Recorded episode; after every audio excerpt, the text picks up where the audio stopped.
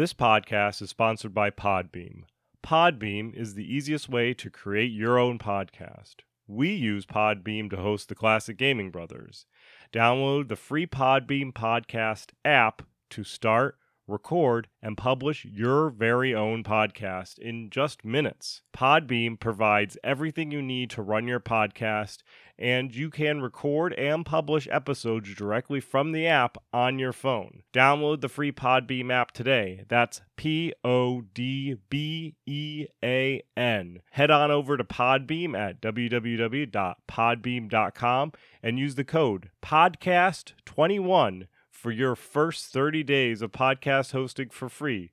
Check it out.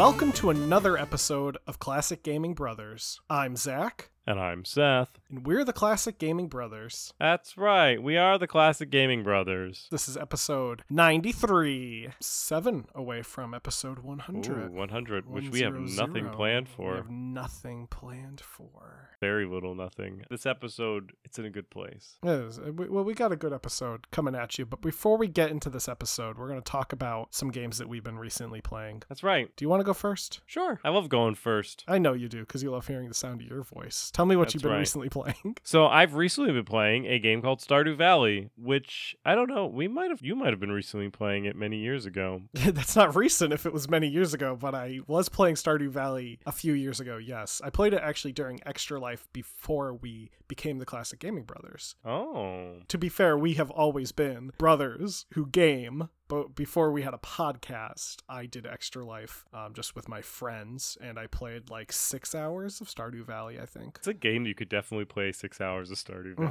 Mhm. I fell Uh, asleep while playing it. Yeah, which is fine. It's a very relaxing game. It is not a game you play at the, the end of your extra life 24 hour if you don't want to go to sleep. Yeah. So Stardew Valley, for those who don't know about Stardew Valley, was a game that was developed and published by the developer Concerned Ape, who developed Stardew Valley as a one-man show, and it has become very successful. And he started a studio called Chucklefish. So Mhm. and he's the well, he's the publisher Chucklefish. So now he publishes small indie games as well as works on Stardew Valley. He has a a Magic School game that he's working on as well. That's coming out. Witch Haven, I think. Yeah, maybe Witch Haven. So he's working on Witchbrook, which is a Stardew Valley set in the Harry Potter world, I guess. And I'm sure that's going to be amazing because Stardew Valley is amazing. If you're unaware of what Stardew Valley is, it's a farm simulator type game. Your grandfather passes away and gives you a farm to run, and you have to make it successful or else you you don't survive really be- well i mean i guess you do survive you just don't have any money so you can't afford anything Yeah. uh, because that's the life of a farmer. You need to grow things and harvest them and sell them for a profit. Yeah. This particular playthrough, I'm in fall, so I'm moved through to the fall season. I'm doing pretty successful. I have um, it's a hybrid farm slash maple orchard. I have a bunch of maple trees that I harvest for. I guess it's a sugar shack. I guess I harvest maple syrup from my maple trees that populate a majority of my farm because I knock down every other tree and I plant more maple trees. And then I have a bunch of farm zones that I use to farm the most productive plant for the season, be that cranberries, blueberries, or strawberries. Strawberries for spring, blueberries for summer and cranberries for fall. So yeah, that's what uh I've been playing recently. It's a lot of fun. It's definitely a one more turn type of game, especially since you can't save until you go to sleep. So if you make a lot of progress on a day and you have to go somewhere, you have to either indefinitely pause your game or you have to go immediately to sleep to save the game. What about you, Zach? What have you been recently been playing? Seth, recently I have been playing a game that you had as a byweight pass and I had as a byweight pass, and that game is Back 4 Blood. Now, Back 4 Blood is an upcoming multiplayer first person shooter game being developed by Turtle Rock Studios and published by Warner Brothers. However, it did go through an open beta that as of the recording of this episode just ended a few days ago, as of the release of this episode, has been ended for nearly a month. But it is slated for release on October 12th, 2021. Uh, I don't know. I in my notes I wrote 2012, which that's not true. that's, that's not true. but yeah, this is the the first time I played the game. Uh, obviously because it's going through beta. Um, when I first played it, my computer did not run it very well. It was very choppy with the frame rate, and the audio was messed up and would sounded very compressed. Turns out this wasn't a game problem, this was a NVIDIA problem because I updated my graphics card and all of a sudden the game ran way better. Turns out my graphics card just needed a driver update. Once it was updated, the game ran pretty much perfectly, apart from some obvious issues in the beta. Yes, it was a beta, so there were some glitches. Some of the infected, who in this game are called the Ridden, R I D D E N, would T pose at you because their animation would fail. Now, for people who don't know too much about modern gaming, maybe T posing is when a character defaults to their essentially their default model, which it looks like their arms are stretched out in kind of a, a T shape, as the name implies, T pose. Sometimes there's A posing, that's different.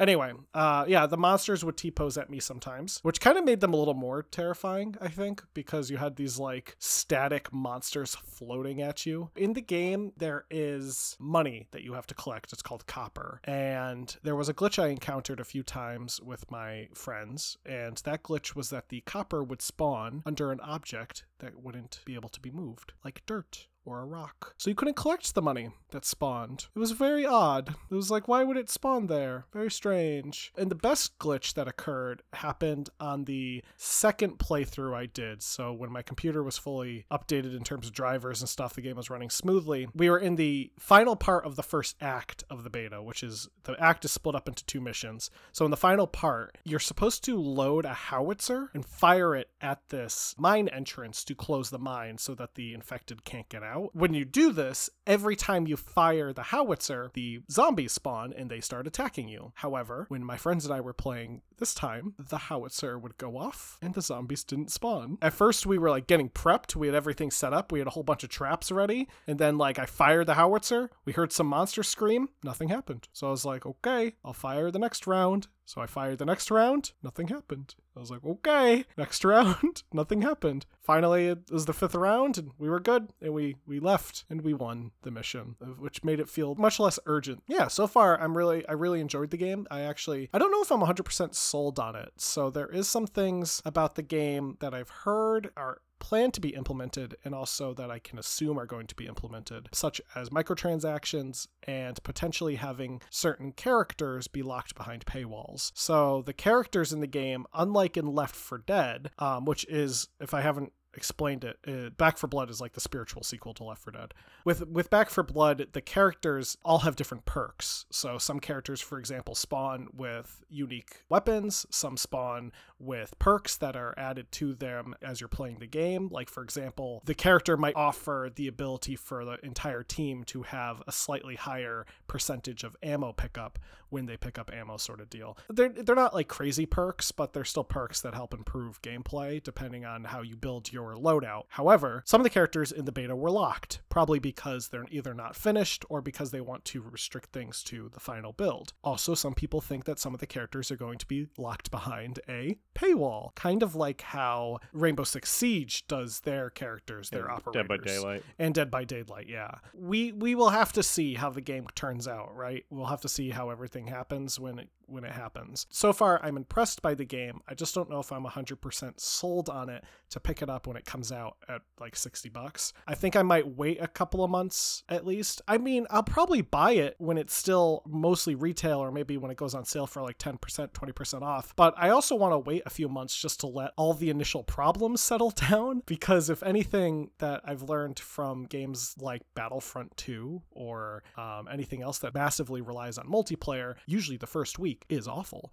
So, uh, you know, I'm going to definitely wait at least to purchase the game. But I did have fun playing the beta. So that's my recently played and also kind of a sequel to my Byweight Pass that I did a long time ago about this game. Anyway, to talk about something completely different. In the mighty words of Monty Python, and now for something completely different, because today we are talking about a video game system that Seth and I never had as children. It's true. I actually I did own one but it wasn't until I was in college and then I sold it. So It was a prequel to a game system that we did own. that's right, because per the tradition, Seth and I only own sequels of things, both That's right. games and consoles. But we're talking today about the Sega Master System, also known as the SG-1000 Mark III, which is a worse name, so we'll call it the Master System. It's a great name. It is. And the reason it's called that is because the Master System, while being released prior to the Genesis, is not Sega's first console. On July 15th,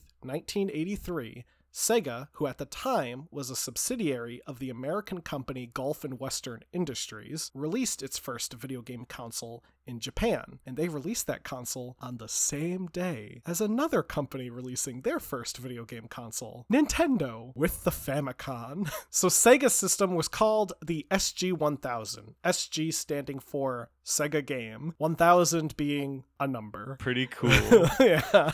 The SG-1000 as its base model, the original SG-1000 is kind of a cool little system. It was actually built entirely with off-the-shelf components to keep costs down. The machine ran on the readily available Zilog Z80 CPU, had 1 kilobyte of RAM, it output at a resolution of 256 by 192 pixels, and made use of 16 colors and 32 on-screen sprites. It also had a Texas Instruments graphics chip and a Texas Instruments sound chip, all off the shelf components. So essentially, if you had the uh, what you might call the BIOS of the SG1000, you could have built an SG1000 like out of a out of a breadboard. Um, you just needed the special chip that had the actual data on it. Now, the SG-1000 also did fairly well in Japan upon its initial release. Uh, it actually did a little better than Nintendo at first, because unlike Nintendo, Sega had 21 games available at the first year of release, and Nintendo was facing a recall of Famicoms due to a severe fault on the circuit board. So, Sega started out with the upper hand. and and a fault on a circuit board for like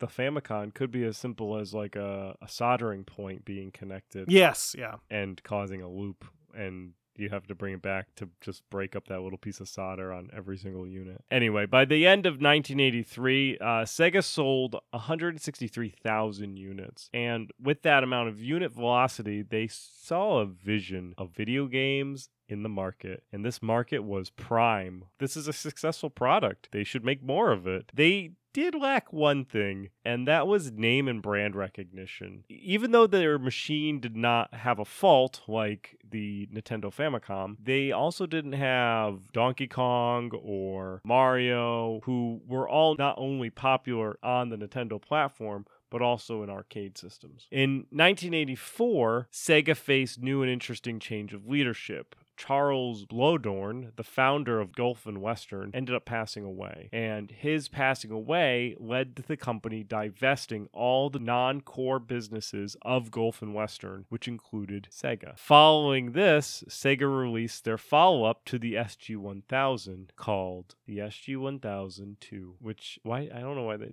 they should have called it the SG 2000.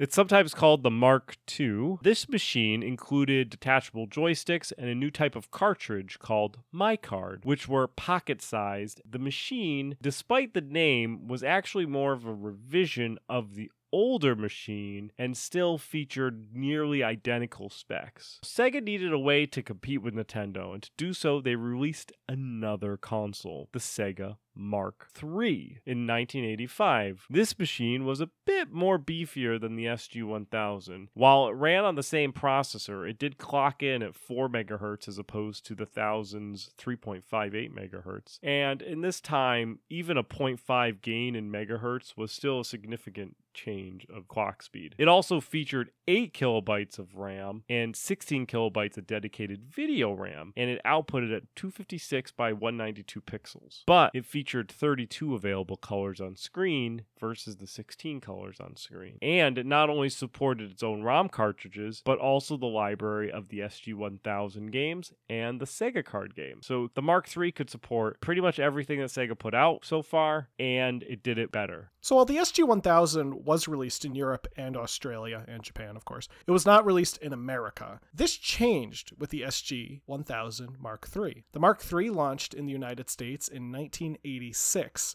with an entirely new design and a new name, the Master System. The redesign, to kind of put it into your mind real quick, the original SG-1000 Mark III looks kind of like a gray box. It just looks very video gamey. I don't know how to describe it, but you look at it and you're like, that's a video game console, all right. It's got a cartridge slot on the top. That's very obviously a cartridge slot. It's got the buttons that you'd expect. It's kind of shaped like a video game console. The Master System looks like a Ferrari. I mean, this thing is like angular and smooth and sleek and black and like it's got these red stripes on it. It's got this big old reset button in the front. It's a nice looking console. To Zach's point about the SG 1000 Mark III, if you showed it to somebody and said this is a VHS player, they would agree. yeah. it, it looks yeah. The the Mark III looked like a utility. The Master System looked fun. Now the name Master System obviously sounds a little different than Mark III. And the name is actually inspired by the competitive nature of both the video game industry and martial arts. The idea was that only one in both situations could be the master. In Sega, they were just branding their console as the master. They were like, we're not even going to put it to the test. We know we're the best. The redesign of the machine was intended to appeal to Western tastes and to contrast Nintendo's design for the NES because the NES does look like a VCR. It looks like utility, it looks like a box. Sega wanted to look sleeker, they wanted to look better. And this was even down to the box art for the games. So with Sega, they decided to make their box art white, and the reason they made it white was because Nintendo had black box art. So when you were walking down the store shelves, the Sega games would pop separate from the Nintendo games. Speaking of the competition, how did it do? Well, the Master System was supposed to capture the American market, but it chugged. It really struggled with sales. By the end of 1986, the Sega had only sold 125,000 units. Meanwhile, Nintendo, with their NES, sold 1.1 million units. Which is not so great, right, for Sega. So while the Master System wasn't an incredibly expensive machine, it retailed about $200, which is about $485 in today's money. Even being at $200, it was still 50 more dollars more expensive than the NES, and it still lacked a strong library of games which the Nintendo didn't have. So essentially for less money, you can get a name brand product versus getting the Sega Master System, which eh, maybe not as name brand. Now, to put it simply, NES had Super Mario Brothers, the Master System had Safari Hunt. Which I'm sure you all remember Safari Hunt fondly as the game that defined your childhood. Sega also struggled with marketing, which is a common theme that we revisit in multiple Sega episodes, which is all of them. Its marketing department was at the time in 1985 run by two people, which let me tell you, two people to run a marketing department is very tough, especially when that marketing department needs to market a consumer goods product to the United States and the world. I think this is probably the two marketing people were probably the United States marketing people, not necessarily Yeah, I marketing assume people so. for the yeah. entire organization. But still. Yeah, yeah, that's rough. In 1987, which is the year of my birth, Sega sold the distribution rights for the Master System to Tonka. Yes, Tonka, the truck company. Sega hoped that Tonka, being a toy company, could master the American toy market because video games in the 80s were in this weird space. They were an electronic, but they were also a game. They were appealing to children, but were expensive. So Sega hoped that maybe Tonka could work on this whole marketing to the American toy market for them. Tonka then proceeded to block any localization of Japanese game and were less willing to purchase any of the necessary chips to make cartridges. They also in 1987 became less interested in video games because they bought Kenner toys in that year. And overall, the holiday season was just rough. Now, something that you should know as a listener is a toy company books 80% of their business in the last 4 weeks of the year. So if you are a company like Hasbro, and this is straight from the source, they book 80% of their business. So if you have a bad holiday season, that's a bad 80% of your business. That's people getting laid off bad. So they're not really worried about trying to help Sega with their problems. A lower cost model, the Master System 2, was eventually released in 1990. Sega promoted it, but it also sold poorly. The last licensed Sega Master System game to be released in North America was the 8 bit Master System port of Sonic the Hedgehog in 1991, which was getting ported from the Sega Genesis, Which was the better, faster, stronger system. which we talk about in our Sega Genesis episode, wherever that may be. Speaking of games, there were 313 games released in total for the Master System. 15 of these games were exclusive to Japan, 4 were exclusive to North America, 158 were exclusive to PAL regions, and 22 were exclusive to Brazil. Some early titles included ports of popular arcade games like Double Dragon and Hang On. And Double Dragon, that's a great game. I mean, no matter what system it's on, except for the Atari version, that version sucks. Did you know there was an Atari 2600 version of Double Dragon? No, but I'm sure it's amazing. It's it's so bad, but so good. Now, what is interesting, however, are the number of titles that were released that were essentially demakes of existing Sega Genesis titles. Because there was a period of time where the Master System was kind of right along with the Sega Genesis.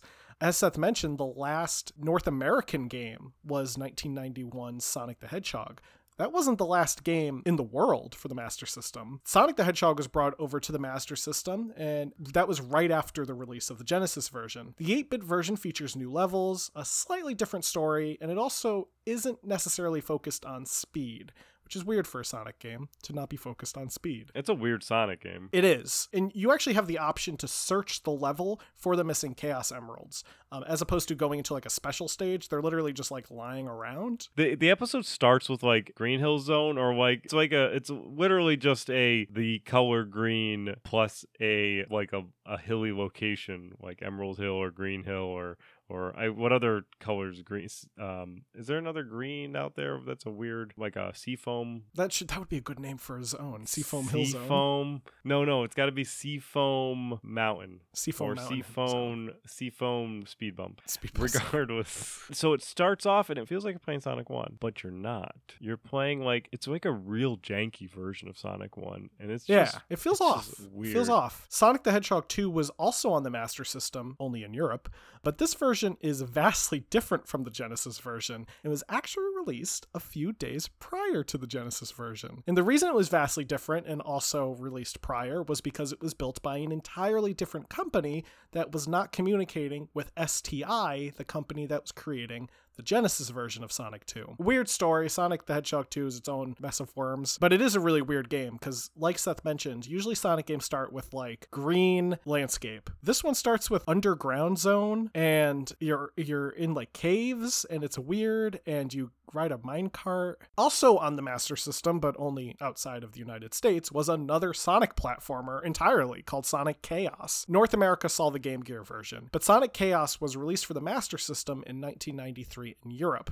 And it's a very interesting game, and I think I might do a live stream of it some night soon. I don't know. That's that's not that's not a classic gaming promise. That's a classic gaming suggestion. possibility. The possibility Po- Classic gaming possibility. classic gaming possibility. But it's kind of like a version of Sonic that it's, it's just hard to describe. Like you get rocket shoes at one point. It's it's yeah, it's it's a fun game. And before we get off Sonic, there was actually another platforming Sonic game called Sonic Blast. Sonic Blast was a port of the Game Gear version of Sonic Blast, which has nothing to do with Sonic 3D Blast except the art style for the cover is kind of close. Sonic Blast is like Sonic's answer to Donkey Kong Country. That's the best way to describe it. The sprites they use for Sonic are 3D renders that they digitized into sprites, similar to how they do Donkey Kong Country. It's bad. It's a bad game. I want to try and play it. But the Master System version came out in 1997 only in Brazil by Tectoy, who we're going to talk about a little later. This version is unlicensed, but it's kind of cool. Now, a game that I remember, completely separate from Sonic, is called Penguin Land, which came out in 1987. I don't remember Penguin Land when it came out. I was not alive then. Seth was. He was just alive.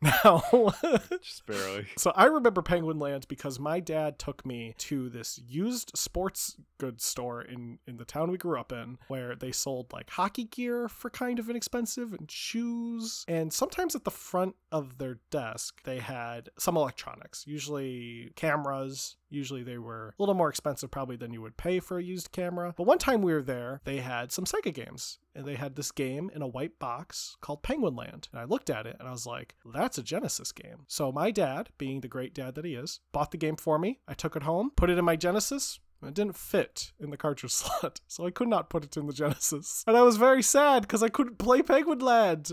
And I, I don't think I've to this day played Penguin Land. I could play it now if I wanted to, but Do you still own the cartridge? I don't actually because I don't. I think I got rid of it. Oh, you're like this is trash. Yeah, I don't know what happened to it to be honest, and I'm very sad about it. But yeah, that's the the thing. I could have had a power if I had a power based converter. I could have played Penguin Land, but I didn't have That's a power based converter because the Genesis, as I mentioned in a previous episode, was fully backwards compatible with the Master System. You just needed to have a special cartridge slot to put it in. Like you had to have a thing to go on top of your Genesis so that you can put Master System games in it because the cartridge slot was different. Right, and that was called the power based converter.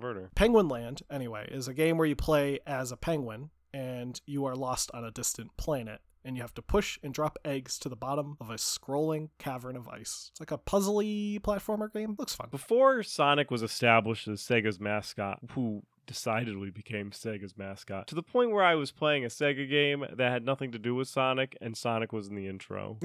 so before Sonic was this mascot, Alex Kidd was the Sega's mascot. Alex Kidd, there those games are platformers versus uh, speed platformers, I guess that is what Sonic is, uh, where you play as Alex Kidd. And in the first game, Alex Kidd in the Miracle World, which came out in 1986, involves you going against the evil Janken the Great to save Prince Egil and the prince's fiancée, Laura. A sequel, Alex Kidd The Lost Stars, came out in 1986 as well and features Alex Kidd searching for 12 zodiac signs. There was also Alex Kidd High Tech World in 1989 and Alex Kidd in Shinobi World in 1990. The latter is a parody of the Sega game Shinobi and features enemies from that game. There was also a port of the Sierra game King's Quest for the Master System in 1989. This version uses its own engine and has a verb noun interface similar to uh, LucasArts titles, which is pretty neat. Which makes sense because there's no, you wouldn't have a keyboard on your Master System. Right, I think there right, was a so you have to keyboard, but you wouldn't have one. to go and Yeah. all that jazz. That's pretty cool. So if you want to play King's Quest without booting into the non-text parser version, you can play it on your Sega Master System. Now, we talked about how the Master System did badly in the United States, but what about Europe? And what about Brazil? I mentioned those like 22 games that were only released in Brazil, including Sonic Blast. It did a bit better in both places. The machine launched in 1987 in Europe under the distributor Mastertronic in the UK, Master Games in France, and Ariolasoft in West Germany. In the UK, it launched at a price point of 99 pounds, or about 284 pounds in 2020, or about 390 US dollars in today's money. So the system proved to be popular leading up to its release, and there were a lot of pre orders for it, uh, mostly due to the pretty decent marketing that the European distributors were putting forward. But there was a little problem. Sega was not able to deliver inventory until the day after Christmas, which is a holiday. It's Boxing Day in England, but that's still the day after Christmas, meaning a lot of people who pre ordered the system for Christmas did not get it. Right, they had to cancel. Yeah, either they had to cancel or the retailers had to cancel. So the people who were actually going to be selling the system in stores canceled the orders from the distributors. And this caused all three distributors, Mastertronics, Master Games, and Ariolasoft, to all face massive financial crises, with Ariolasoft saying it would never work with Sega again. Mastertronic was hit so badly that they had to sell a minority interest to Virgin, and they became Virgin Mastertronic, who took over distribution in 1988. It wasn't starting out well. However, the new marketing technique going forward was that they didn't want to compete with Nintendo. The reason being was because Nintendo wasn't really in Europe, so there was no reason to compete with them. Who they were competing with were Commodore and Sinclair who had the Commodore 64 and the ZX Spectrum, respectively. And the reason they were able to compete so well against these two um, systems is because while the Commodore 64 and the ZX Spectrum were great computers for their time, they lacked in a lot of graphical and They, yeah, they weren't dedicated video yeah, game they weren't. They weren't. So what Mastertronic was doing in England was they were saying, "Hey, look at how good these arcade games look on the Sega versus how bad they look on the ZX Spectrum. What's the obvious choice?" Due to this, and also the fact that Nintendo still wasn't in Europe during this time, the machine began to attract developers, and by 1990, the Master System was the best-selling console in Europe, with the Nintendo Entertainment System hot on its heels. Europe was a pretty big market. It wasn't the United States nor Japan, who were the two biggest markets when it came to video game buying. And I think they dominate the two markets for a long time. Those those two markets are like the markets that you need to get into uh, have a good video game market. But Europe, they they were pretty solid video gamers.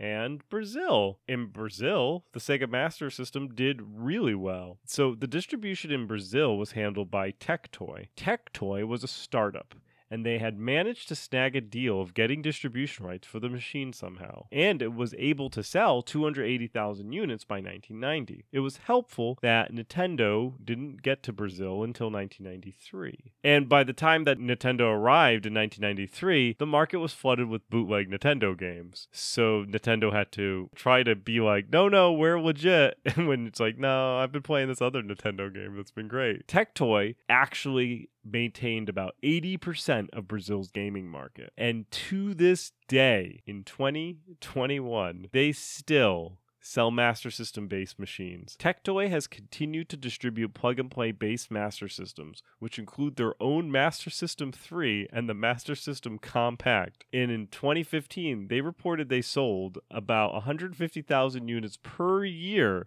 and hold their own against the PlayStation 4.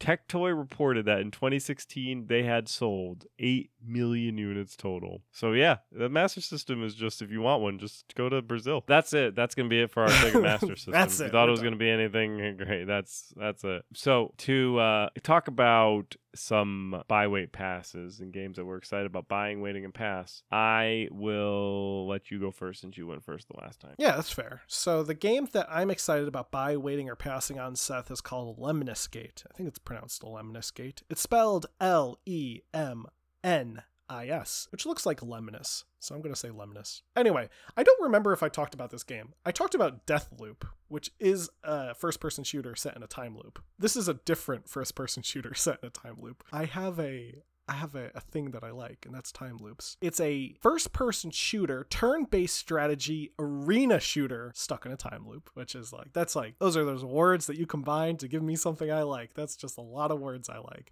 Turn based strategy games mixed with Overwatch, mixed with Groundhog Day. I, I I don't know. I just love the idea of time loops. It looks kind of cool.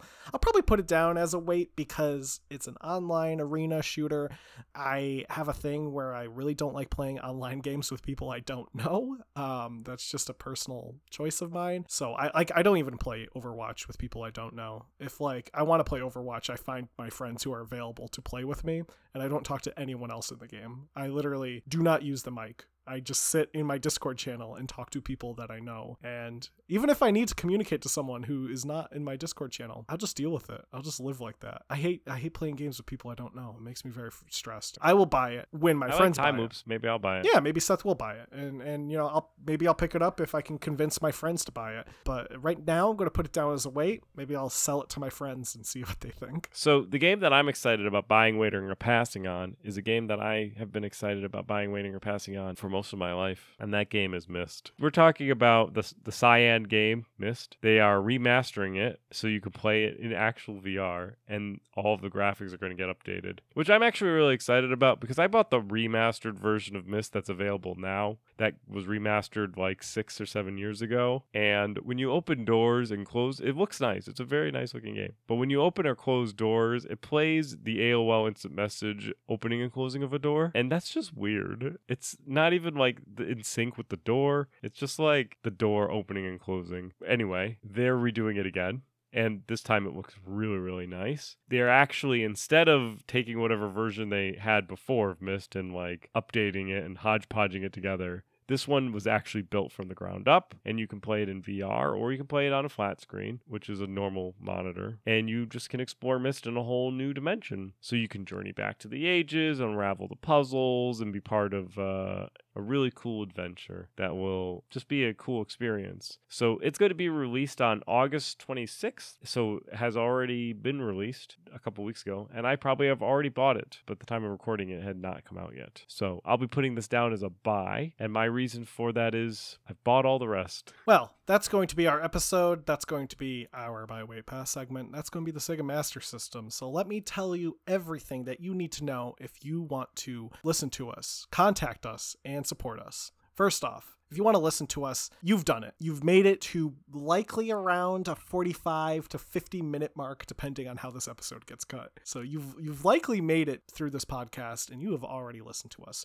But most importantly, if you want to tell people to listen to us or if you want to like switch up your listening experience, we're available on all the podcasting applications out there. We're available on Spotify, on Amazon, on iTunes. If for some reason we're not available on an application that you want to use, you can contact us and let us know. The way to contact us to send us an email, classicgamingbrothers at gmail.com. That is our email. You can also send it to classicgamingbrothers at classicgamingbrothers.com. You can also go to our website, classicgamingbrothers.com, and fill out the contact form on our website where you can put in your information and it will get sent to our email inbox. Sometimes we get spam from there. I think that's where a good chunk of our spam comes from because I learned when I worked for a brief time in web development that if you have a free form form on your website, you will get a lot of spam. Another fun thing about Classic Gaming Brothers is that we have social media. So we have a Facebook, a Twitter, and an Instagram, and a Twitch.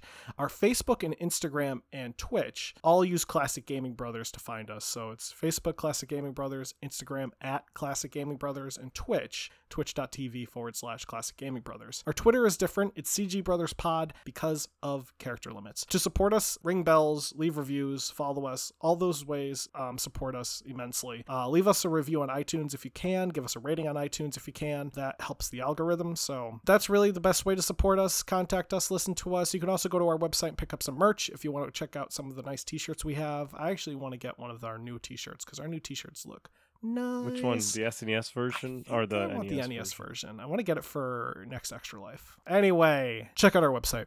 Um, we just updated it. It's very nice. We have some nice pages on there with things to look at. Uh, and that's everything. Unless Seth remembers something that I don't.